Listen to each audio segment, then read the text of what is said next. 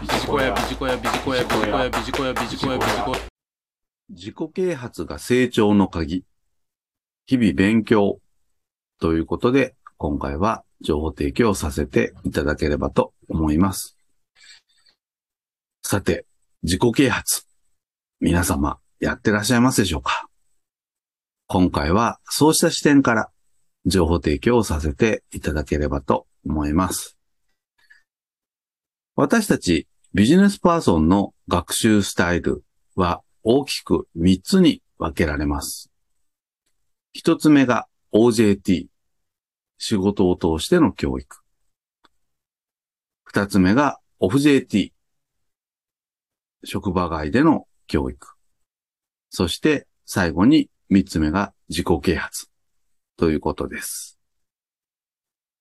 この中で OJT と OFJT は言ってみれば会社から提供されるものということです。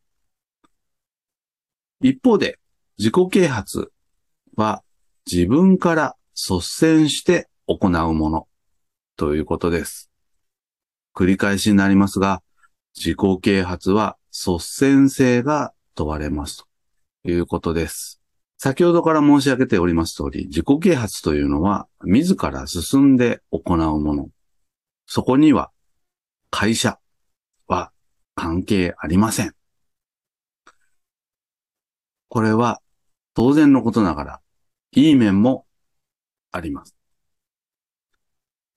自分で好きな勉強を好きなだけやってよいということです。ただし、仕事に関係するもの、あるいは延長線上にあるものを選ぶことが望ましいと言えるのではないでしょうか。今回は自己啓発の3ステップということでご案内をしてまいれればと思います。まず最初のステップですけれども、やはり何よりも一番は読書。ご自身のお仕事の周辺の知識を含めて、まずは土台作りをしていく。他の言葉で言うと、インプット。こうしたところがまずは最初のポイントになってくるのではないでしょうか。すなわち、興味のある分野、あるいはその周辺の知識を含めてインプットをしていく。これが最初のステップということです。そして二つ目ですけれども、先ほどインプットをしましたので、今度はアウトプットの機会を持つということです。いろいろなアウトプットの仕方はあろうかと思います。例えば、自分がインプットした知識について誰かに話をしてみるとか、あるいは多くの人と議論をしてみるとか、あるいは講師役として教え合うとか、何よりもインプットに終わらせることなくアウトプットの機会を持っていただくことが大切かと思います。そして最後に三つ目ですけれども、応用するということです。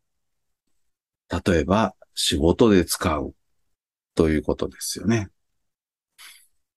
自己啓発をしたから仕事に全く関係のないということはまずありませんので、まずは仕事の中で使ってみる。こういったところを意識をしてみてはいかがでしょうか。以上、自己啓発の3ステップということでご案内をさせていただきました。